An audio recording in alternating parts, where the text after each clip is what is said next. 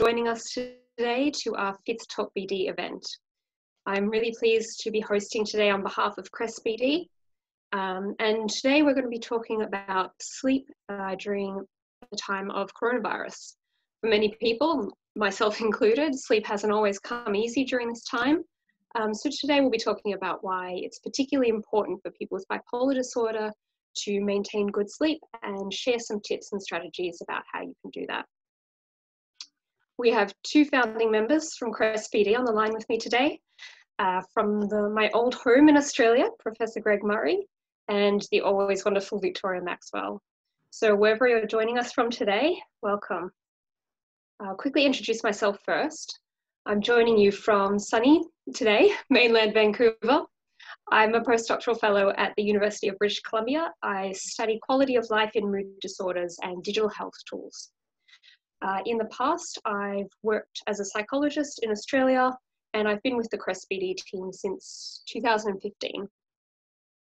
Uh, in my spare time, I like to dabble with creative hobbies to support my own quality of life, whether that's drawing or crochet. Uh, and lately, I've had to add running to my, my list of hobbies because my husband's quarantine hobby is baking lots and lots of sweet things that nobody else but me can eat. so I'll now pass the mic to Greg Murray to introduce himself. Hi, guys. Um, uh, it's great to be here on this Talk BD event.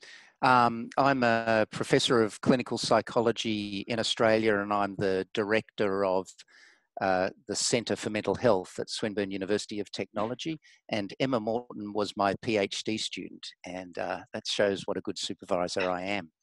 Um, uh, I've been with Crest BD since the very start uh, and have enjoyed the, the, the road as Crest BD has developed. My particular research interest is, in fact, uh, today's topic, sleep and circadian rhythms in bipolar disorder. And you might be able to see in, in the room that I'm in a couple of drum kits. So, so my first career was as a drummer, and uh, that's literally why I became interested in those 24 hour cycles that are so important to well-being. So yeah, I'm really looking forward to having a chat about how, some of those issues and how they're playing out at the moment. Over to Victoria. Hi, uh, I'm Victoria Maxwell, and uh, I've been with CREST as a peer researcher since the beginning, since 2007 and have really enjoyed my time too. Uh, on the other time that I, uh, when I'm working, I'm a mental health speaker uh, with lived experience. I have bipolar disorder and generalized anxiety disorder and psychosis, temporal lobe epilepsy, disordered eating, all that sort of stuff, and have been living well with bipolar disorder for a number of years, um, thankfully. And um, I also do mental health coaching and uh, keynote speaking uh, at conferences. And uh, on my spare time, I'm thrilled to hear that you uh, are running now, uh, Emma. Uh, I'm an avid runner, an avid slow runner, but a runner nonetheless. And also, I guess something else is that I'm writing a memoir about my own experience with bipolar disorder and the intersection with spirituality. And I'm really enjoying that. So, yeah, thanks. Thank you both. I'm really excited to have you both on the line with me today. Um, if you're new, if this is your first Talk BD event, um, this is something that we've been running once every couple of weeks as a way to help support people adapt their self management practices to uh, what has been uh, quite a trying and disruptive time for a lot of people. Um, is a Canadian research organisation. Uh, we're dedicated to advancing research and knowledge translation for people with bipolar disorder. And the way that we conduct our research is by working hand in hand with people with lived experience of bipolar disorder uh, to do to make sure that we touch on research that is important to areas valued by people who live with this condition. And we make sure that we try to make those findings accessible to everyone so clinicians and people who are living with bipolar disorder and their family and supports. And we have lots of international partners like Greg um, uh, and Spectrum who were on last week. Uh, so we're Canadian based but uh, distributed all over the world. So before we begin, I have a couple of little housekeeping points. Today we have people joining us by Zoom uh, as well as the Facebook live stream. And so we're taking questions in a number of ways. Um, people have submitted anonymous questions beforehand via the Crest BD website. And you can also type your questions into the Zoom Q&A box, uh, or you can pop them into the Facebook uh, live stream, and uh, Laura will make sure they get to the team. Uh, so with that, I will hand it over to Greg.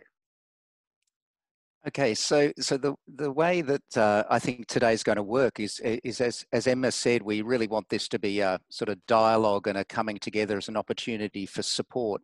But we have a particular topic, and so um, I'm going to just say two or three introductory things really about this topic, just just to set the scene and, and get us started.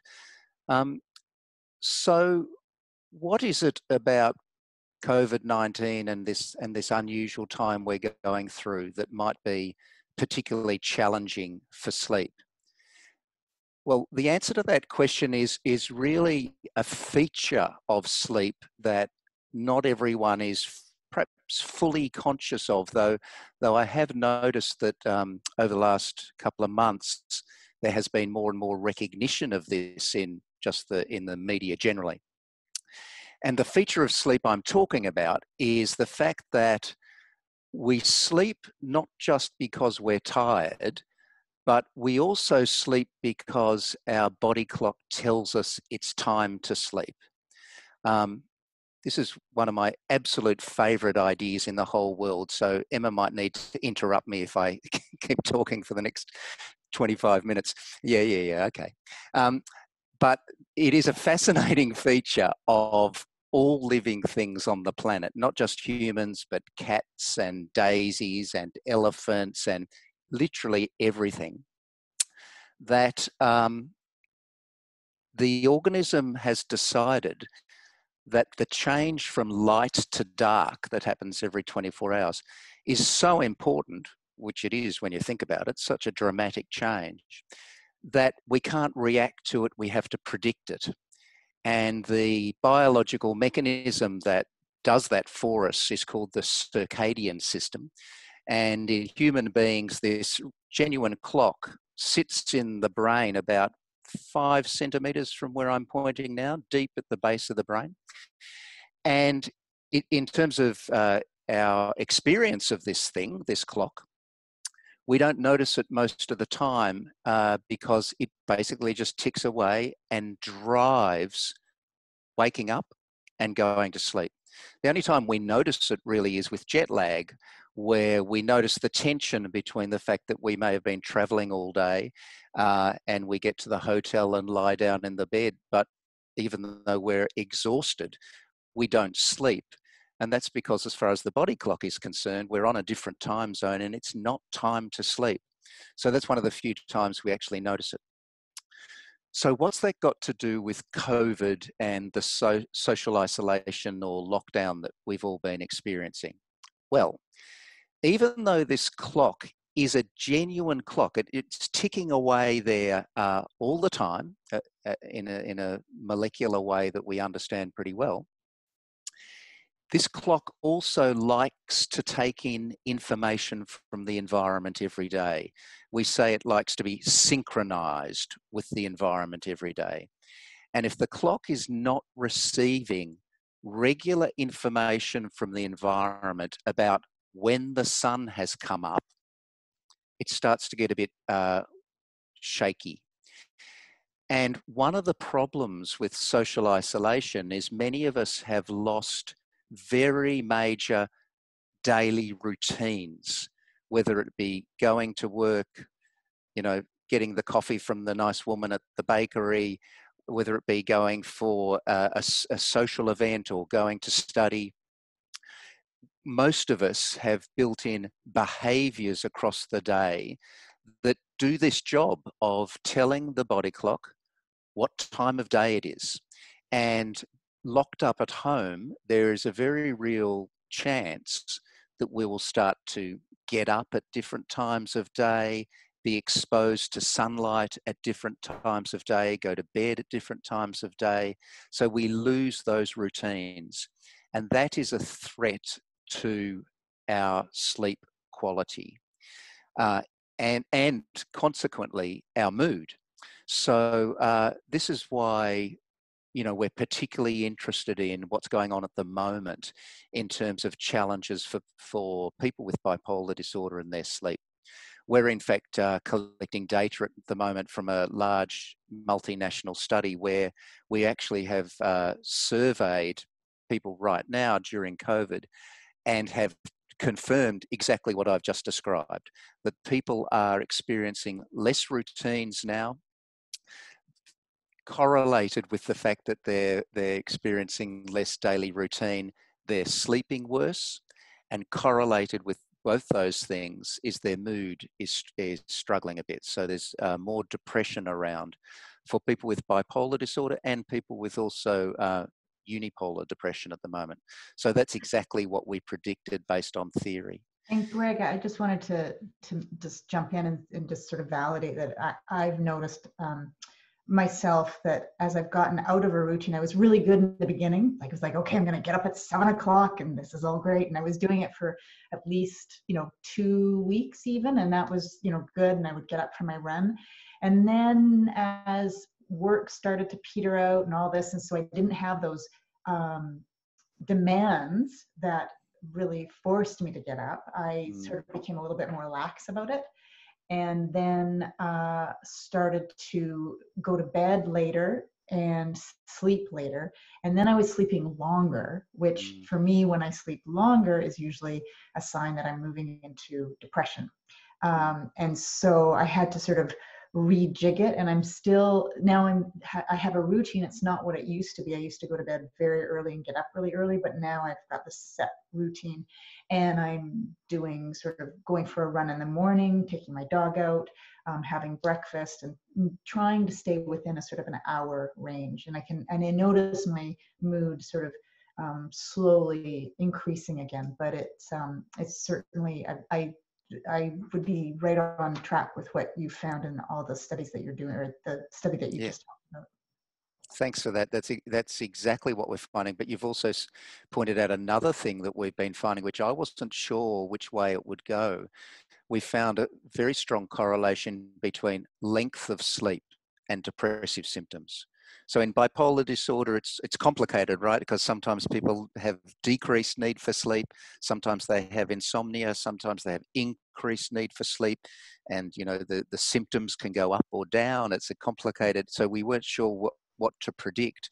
But the strongest association between sleep and mood that we're seeing is that longer sleep is associated with the, having lowered mood. So, so exactly what you just described.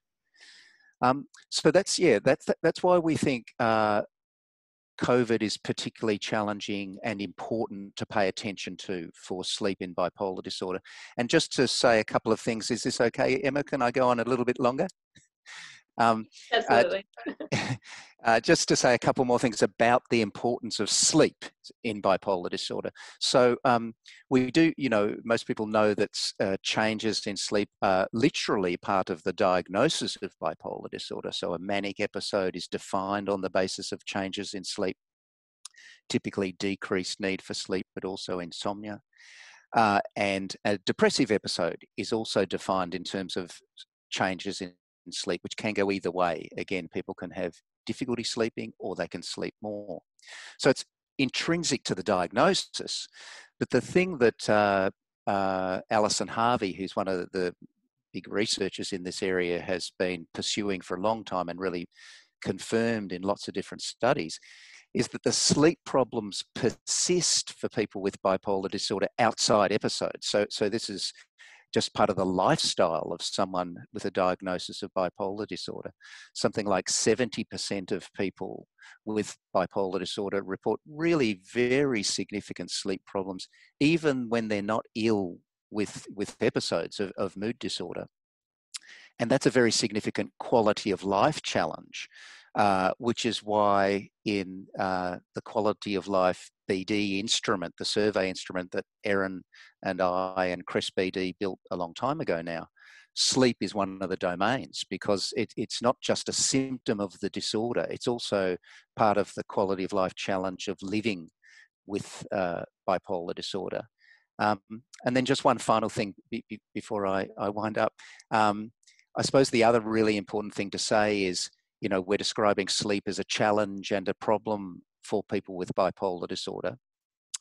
But the good, good news is there are also uh, treatments and, and ways that people can self manage their sleep. And I suppose I'm hoping that today is an opportunity for us to talk about some of the things that work and benefit people. Victoria's already spoken clearly about the things that work for her and, and they're really important tips, but we might hear other things as well today.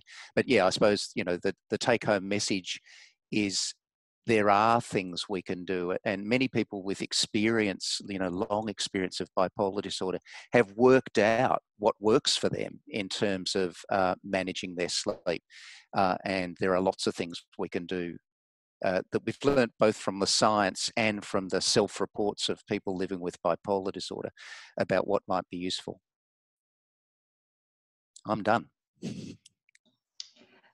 And were you um, speaking about some of the other kinds of uh, models of treatment? Were you speaking to that? Um, so I, I, can talk a, a bit more about uh, cognitive behavioral therapy for insomnia, for example.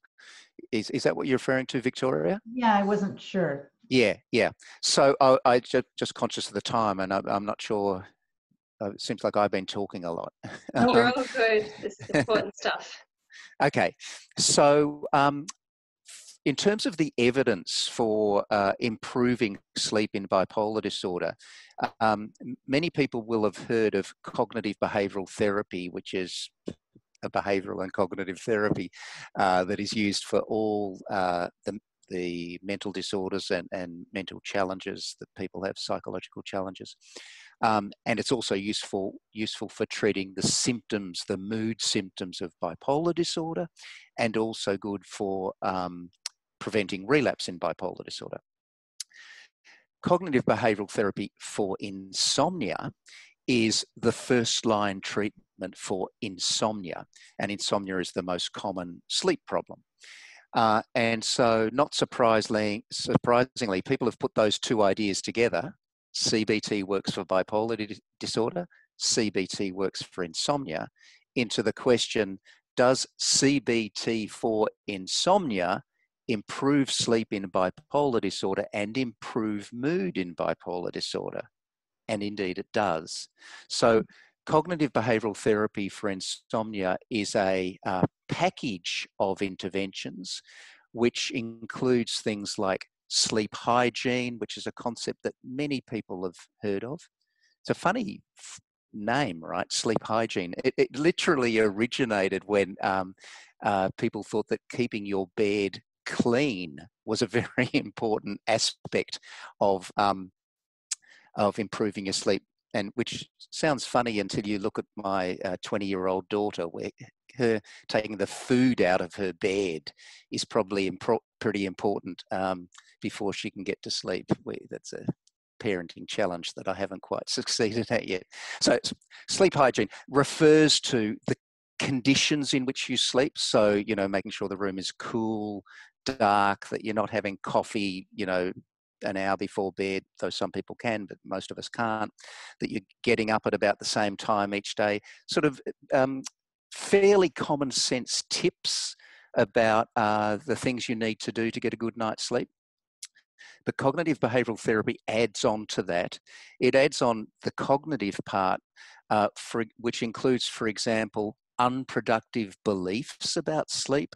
So many people who aren't habitually good sleepers, not surprisingly develop some pretty unproductive beliefs about sleep that can impact, in fact, impair their sleep. So, uh, people who've had trouble sleeping before can end up with a belief something like, if I don't sleep well, tomorrow is screwed.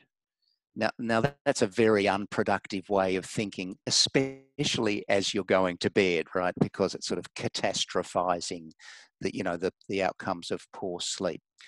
Um, and so we, in CBTI, cognitive behavioral therapy for insomnia, we pay attention to unproductive beliefs that people have about sleep. Um, another unproductive belief that people have about sleep is um, they they have sort of romantic ideas of what sleep used to be like when they were a, a young person, a child or a teenager. You know, people say, oh, I remember the first year uni, I would go to bed at one o'clock in the morning and sleep till three o'clock in the afternoon, completely oblivious to the world. I want to sleep like that. But of course, there are lots of things that have changed since you were in first year uni for most of us. And sleep is one of those things. We sleep less as we get older. We need less sleep and we get more disrupted sleep as we get older. So that idea of being, you know, uh, completely oblivious, completely disconnected from the world for eight, nine, ten hours is an unrealistic goal for most people. And we shouldn't be assessing our sleep against that goal. So there are a couple of things that are involved in cognitive behavioural therapy for insomnia. Um, perhaps as as as we go on, um, uh, we'll also get the chance to mention some particular things we need to be a bit careful of when it comes to using CBTI for bipolar disorder, because there's a couple of things we need to be careful of.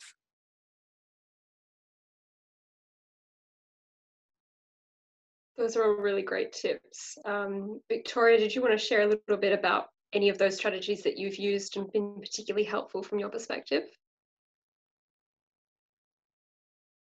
Oh, you're just muted. Thanks. I'm usually really good at that. Um, yeah, I'm, sleep hygiene is uh, probably being a, one of the most important things. And I won't make the same joke I usually do about dirty sleep versus clean sleep. Just not worth it, right? um, and it it does. It's sort of common sense, but it's not always common practice. And I'm finding in this sort of um, shelter in place time, it's even more difficult because there's in some ways my, some people are working more but my job is i've been working less and I had a reoccurrence with depression and anxiety. And I find when I'm in the midst of a depression or anxiety, it's even harder to stay motivated to put these structures in place. So for me, it's the, the one thing that I do find that I can do each time, but it doesn't always happen at the same time, is sort of the order of my sleep routine for cues for myself. So I know that um, I change into my jammies. I have like a really favorite house coat. Um, I know I'm going to be, I always have a book that I'm going to read for a half hour.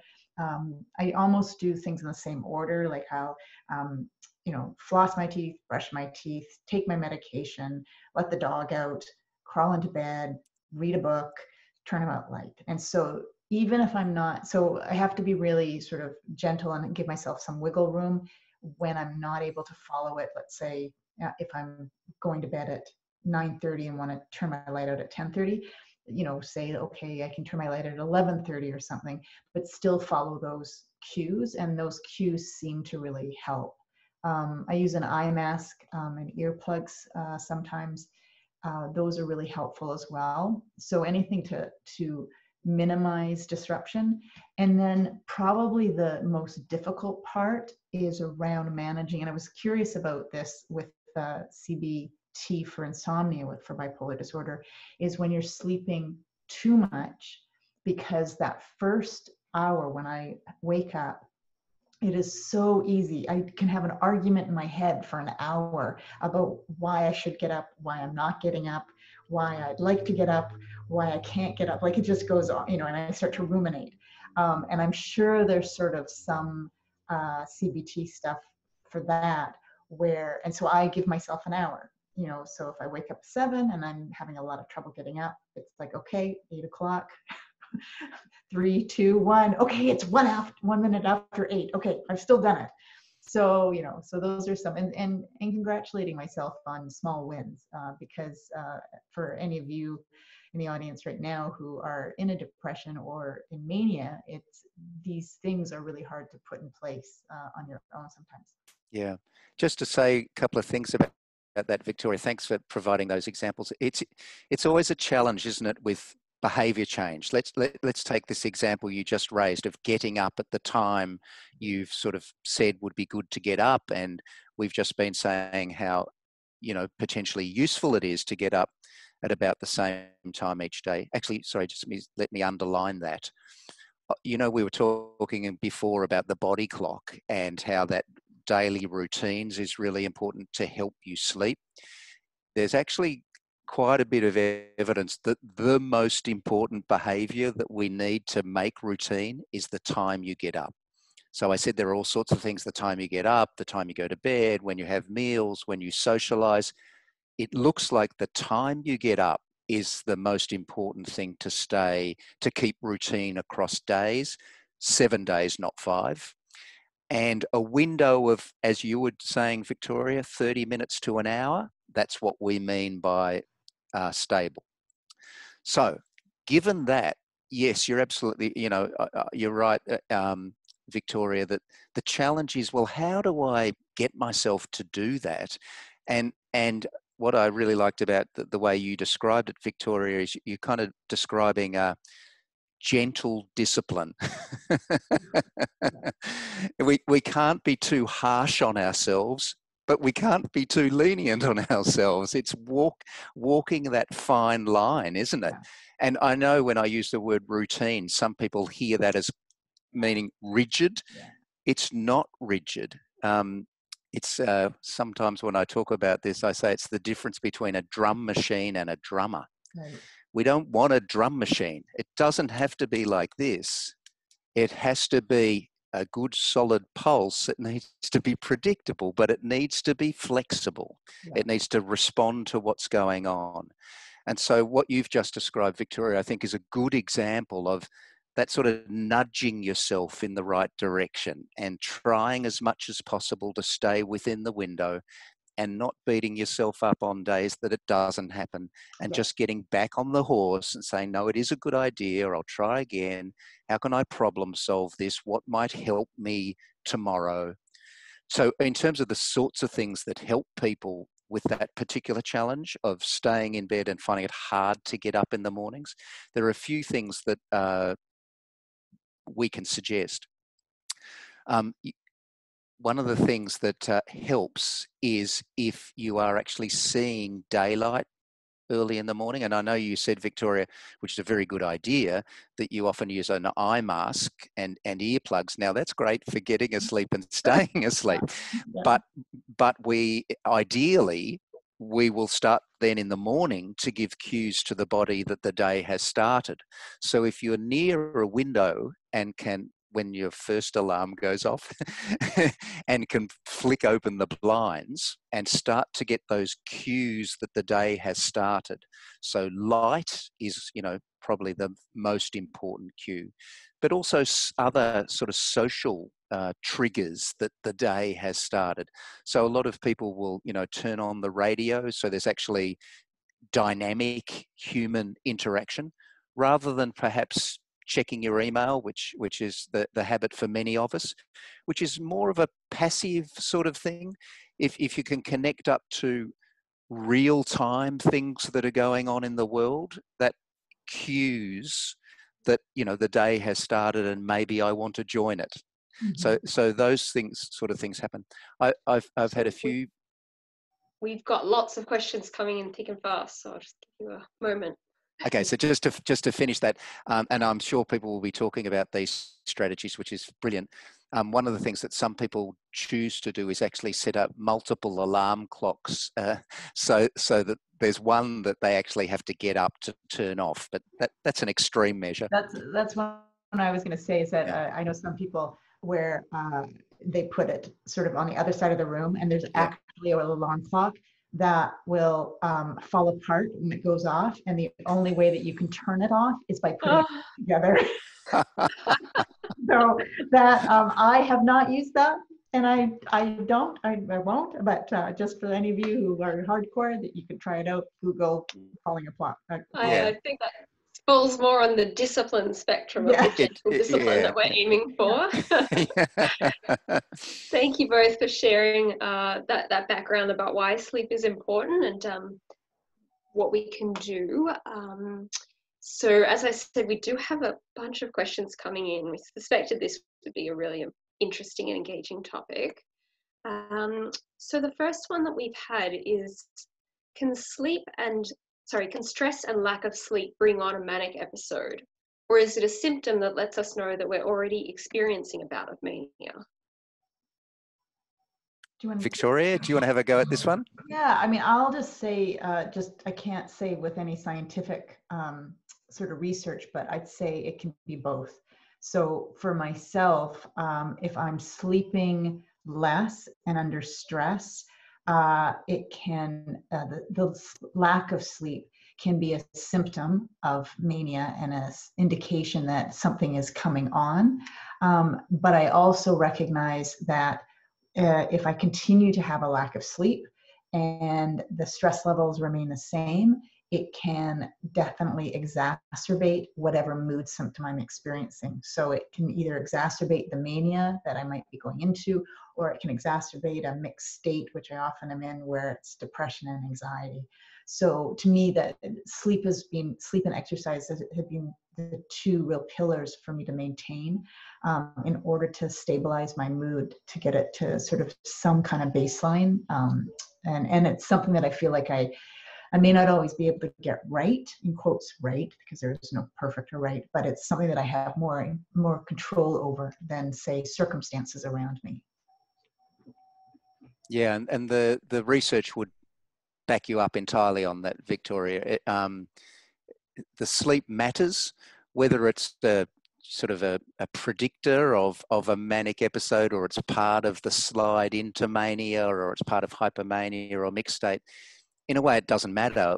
What what we know is that sleep matters, and if if you if um, stress is impairing your sleep, then getting on top of that sleep issue is is really important. And as you say, Victoria, is it's an area where we do have some control. Perhaps you know the the stress, if it's to do with problems at work or problems in a relationship or whatever, it might be more difficult. We might have less control over that than we do our sleep routines. Mm. And so, yeah, I'd agree with you. Let's just focus on that, whether it's a cause of an episode or part of an episode, it, it doesn't really matter that much. Yeah. And, and and dealing with both of them at the same time. So the things that I can't control about maybe the stress in terms of other people's behaviors, but how I'm dealing with it. So going to counseling or therapy or just talking to a friend about it can help decrease that stress that makes it easier to find my good sleep pattern. Yeah, like what Greg said about regardless of the exact relationship that's occurring there, we know sleep is, is really important. Um, so the next question, uh, a person has asked, I take more naps, anywhere from 30 minutes to two hours in the day since the lockdown. I generally feel better on days that I take naps, but I'm not sure if that's because of the naps themselves or just being able to take care, better care of myself at home. Um, have naps been scientifically proven to help with bipolar disorder? I heard the word science. Heard, I heard the word yeah. science. so, uh, um, they haven't been scientifically, thank you for that really interesting question. They haven't been scientifically proven to help with bipolar disorder. No one's done, to my knowledge, any research specifically on naps. You raise a really interesting question. Um, in uh, and and I kind of need to ask you another question back. Unfortunately, it, it, there's no problem with napping, and if if if naps make you feel better immediately afterwards, and uh, days on which you nap tend to be better mood days, that's all sounding good. From a sleep at night perspective, of course, we're a little bit concerned that naps in the daytime might make it harder for you to sleep at night. Um, uh, so, assuming that it's not, uh, if you're still sleeping well at night and your personal evidence is that the naps are working for you, then that sounds great. Um, in, in theory, uh, a two hour nap in the daytime is a, you know, I would be uh, um, not recommending that in, in theory, um, because that's a that's a big chunk of sleep, and it means you're getting right down potentially into the deeper stages of sleep. Um, and normally we say, you know, for, for sleep problems at night, if you have to nap because uh, you're you, you know you're, you're overwhelmed with tiredness keep them short so you just get the sort of refreshing aspect of a nap say 20 minutes around that sort of duration without getting into those deep phases of sleep. That's what we normally say as part of sleep hygiene is to minimize naps, make them short and make them early in the day. But if your experience is that you you can have these naps, they make you feel better, you're not groggy after them and they're not impairing sleep at night, then it sounds like it's working for you. Yeah, I'll, I'll just uh, jump in really quickly is that one of the things I found is that there's uh, times when, even though it doesn't make sense that naps, in quotes, should be working for me, they are because it's a way that I'm really uh, being kind to myself and taking care of myself and doing mm. self-soothing um, mm. acts. And so uh, that's one thing that I, that I've noticed is that doing really comforting things during around this time um, sometimes supersede all the rationale behind why I shouldn't take naps. And I think it's going harkens back to what you were saying, Greg, about that that um, balance between um, you know it's not about rigidity, it's about flowing with you know the evidence that you're finding and and and what um, probably needs to happen as well. So, so I think it's a really good question. I think a lot of people um, wonder about that. Hmm. Thank you. This question is, I think, uh, one that probably a, a, lot of people are unfortunately experiencing at this time. Um, I, I, lost my job due to COVID 19, and I don't think I'll ever get that job back. I, I go to bed late because I'm afraid of having bad dreams. And when I wake up, I'm filled with anxiety. Um, I, I, eat sugar when I wake up in the middle of the night, and I have no idea why. Um, how am I ever going to get a good night's rest? I'm sorry to hear that that's a really tough situation to be in. Um, in in phases of my life where the the sleep has gone off and the and the dreams are bad and the future is looking bleak, eh, that's a very very tough spot to be in. And um, it's it's not just the sleep that's the problem there, is it? There's a sort of sense of being a bit out of control and and very anxious about the future and and part of that anxiety is entirely realistic, but probably if you're not sleeping well, there's also some anxiety catastrophizing overlay on that. So it's a mixture of realistic concerns and probably very pessimistic thinking as well. So, so that's a very understandable cycle that that you're in, where where a, a, a major life stressor has has thrown off that comfortable cycle of withdrawing into sleep at night and, and functioning in a motivated way in the daytime. Um, yeah, I'm sorry to hear that. It, it seems a bit, uh, given that challenge, it's, it's, uh, it seems a bit superficial to start to talk about what you can do, do to improve your sleep. Um, but uh, I, you know the, the general principles if we're focusing on the sleep aspect of what's going on. One of the things that's uh, we do know is important is you know for people who are sleeping badly uh, let's leave the the bad dreams aside. Um, for people who are, are sleeping badly uh, one of the primary things that we know c- can uh, be part of the, the driver of that is that they're bringing worries from the day into the nighttime. And, you know, people always laugh when I say, you know, try not to worry about this because, you know, it's, it's so obviously a challenge uh, to, to not worry about the future. But in fact, you know, after 20 years or so as a worrying, as a psychologist and, and 62 years as a worrying person, I know that there are things you can do to minimize the habit of worrying. And one of the most important things you can do is to not um, open up questions about what's the future going to be like? What am I going to do about what if?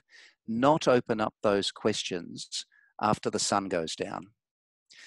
One of the things that most reliably disturbs sleep is uh, uh, starting to think about problems in life in the evening and especially in bed And there are very good reasons why uh, that's a bad time to think about those things. So, one of the standard things we do in CBTI is train people up to um, address their problems or think about them if they want to worry about things is actually set aside a time set aside a time to do that thinking and even worrying but make sure that happens in the daytime not close to sleep that is we draw a line and we say i will not be thinking about my employment prospects anymore today i'm done with that I will use distraction. I will watch Netflix. I will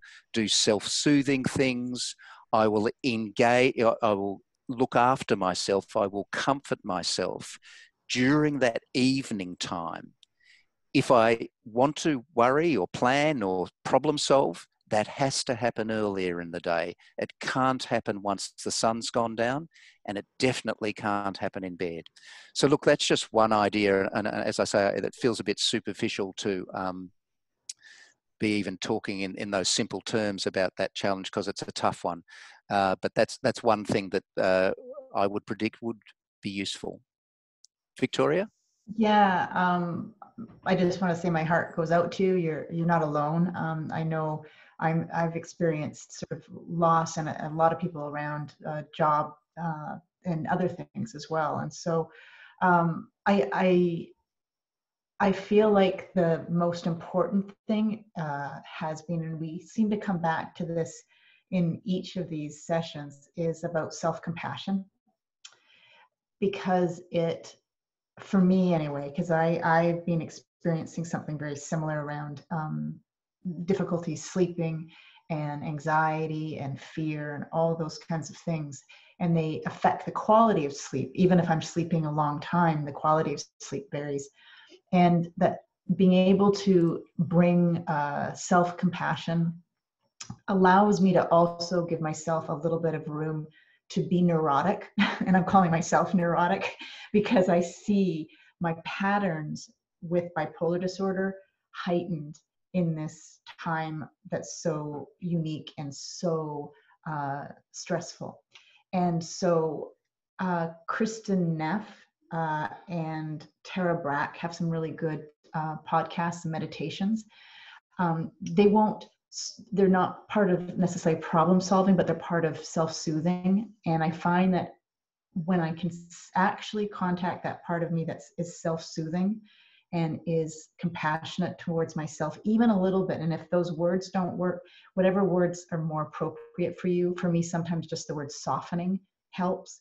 Um, it allows me to actually be more effective in my problem solving. And it allows me to even um, have the feelings come up that, some, that sometimes can be preventing me from falling asleep. Um, and sometimes I need to talk to a friend about how to access that kind of self compassion because when you're I, I, can speak for myself when i'm feeling all of the sort of those really negative um, uh, catastrophizing and pessimistic thoughts i can be very judgmental of the way that i'm being because i think i know better than this you know i've been living with this for a long time. And so talking to a friend often helps um, so I don't know, those two resources, Kristin Neff and Tara Brach, are really good for finding meditations and they really give some science behind self-compassion and some quick um, uh, exercises as well. And I think um, probably Laura can put that into the, uh, yeah, she's already done it. mm-hmm. She's put it in the chat. So um, yeah. And, and just on the sugar note, I totally get it. I have been buying far more and baking far more desserts than I have ever done. Not just because I have more time, and uh, I think it's there's something about the whole self-medicating, and I've done that with food and sugar. So, um, uh, if it's possible to let go of the judgment, that's that's more than what I do too. I also want to offer thanks to the question asker for sharing their experiences in this time, and and to our hosts for um, it, obviously it's a very big question for trying to um, offer some compassionate suggestions about how to manage that. And on the, the note of self-compassion, uh, all of our previous Talk BD sessions are mm. still available to view online. And um, Victoria and Erin Michalak and myself talk a lot about um, self-compassion and responding to those feelings of anxiety uh, in the, the first two of those sessions. This will probably have to be our last question due to time, but it's come up for a couple of people, so it seems pretty important. Um, is there any ev evidence to recommend uh, melatonin tablets to try to regulate sleep? Uh, short answer, yes. Uh, so uh, melatonin has two uh, properties that are relevant to this discussion. Firstly, melatonin is slightly soporific, that is, it encourages you to fall asleep. But the other feature of melatonin is it's one of those signals we were talking about that the body clock likes. It's a marker of darkness. And so, for those of us who are stuck inside most of the day, we're not getting as much variation in light and dark as um, our body clock would like. A melatonin tablet taken uh, an hour or two before planned bedtime provides that sort of pulse across days that helps the body clock stay in sync. So, yeah, uh, there there's a bunch of evidence that melatonin works in that way. And I can't speak. I, I have not taken melatonin, um, so I can't really speak to that. Um, if that one was a quick answer, we might have time for one more. This one will have to be your your shortest, snappiest answer. Um,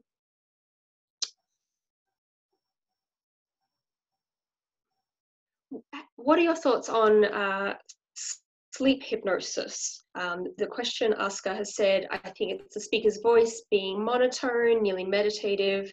Um, it seems my brain can listen or ruminate, but not both at the same time. Is there any research on this? Uh, I've never heard of sleep hypnosis. I'm sorry. Um, I, if in my normal habit would be now to Google it. So, if Victoria, have you heard of sleep hypnosis? Because so I can Google it. I mean, I've I there's two things that I thought of is that um, there's hypnosis for sleep, so that you learn a certain thing, so that it allows you to fall asleep more easily. So you learn cues. Um, I don't know how what science basis is, but then also that there's a sort of uh, different meditation uh, um, apps and tapes. They're not tapes, but apps and uh, recordings. Um, even one that's where it's boring stories. I don't know what the the actual website is um, to help you go to sleep. And so I know that uh, there's anecdotal evidence for sure around that. And I I find that like music has been very helpful um, in different kinds of um, relaxation, progressive relaxation exercises are helpful. Yeah, I've just Googled it. It, it, it. it is that sort of thing. So, yes, there's lots of evidence that uh, distraction, and, and as, as the questioner put it, you know, it's, it's hard for your mind to listen to a discussion and ruminate. So, it's a great uh, distraction tool to have a, an engaging conversation going on in your head that isn't the stuff your own head is generating. Um, and hypnosis, on, on my understanding, would be one version of that, and music falls under the same heading as also does you know classic meditation techniques of listening to your own breathing for example. Um, the, the thing of getting out of your head you know your, your thoughts at night especially if you're lying in bed trying to get to sleep tend to be very destructive.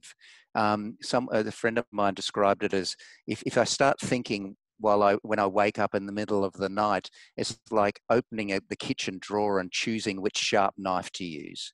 It's it's a really bad time to be trusting your own thoughts, and anything that gets you out of your head uh, tends to be uh, useful in in getting to sleep.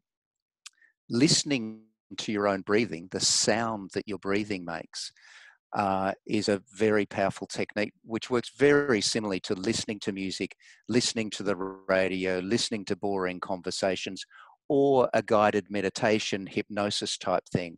They're all, I think, working through a similar process of getting you out of your head.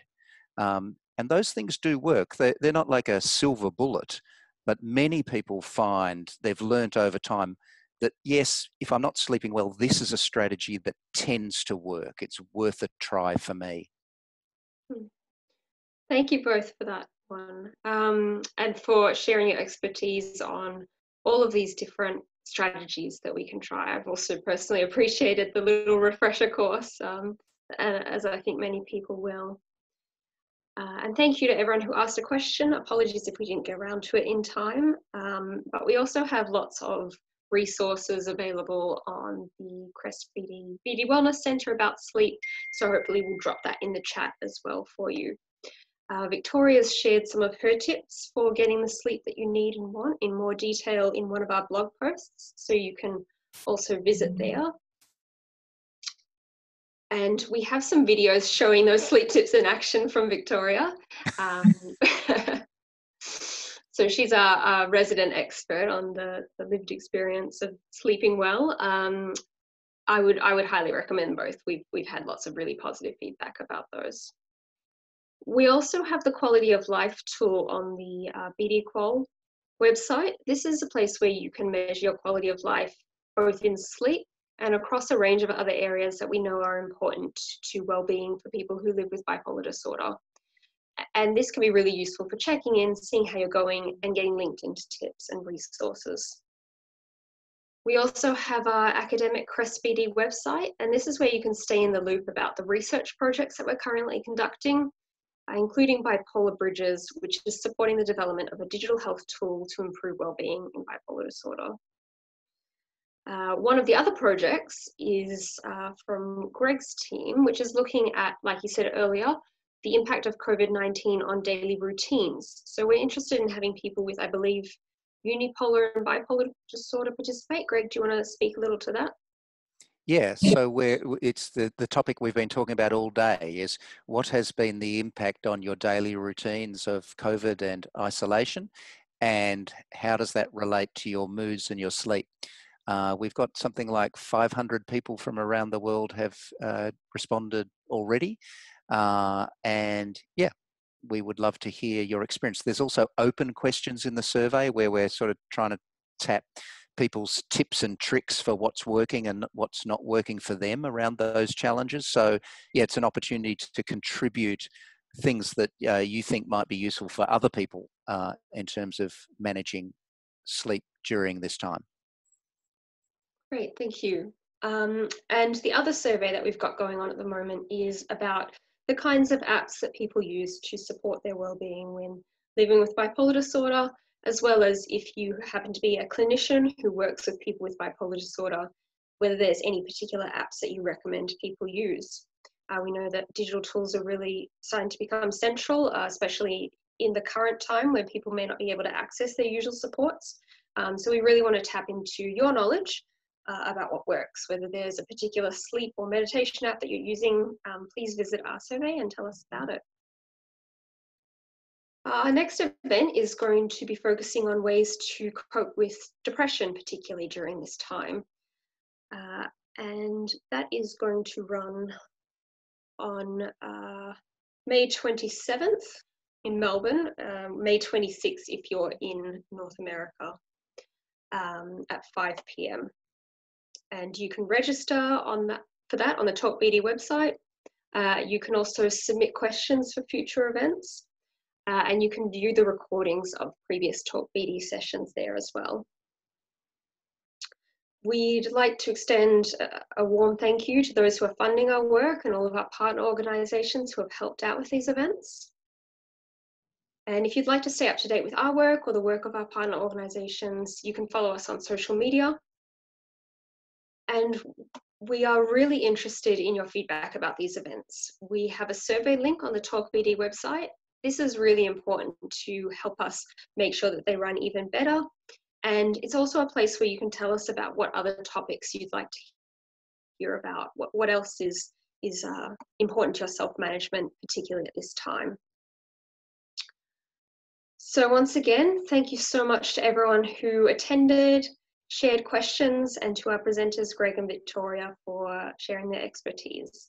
Until next time, everyone, please stay healthy and well.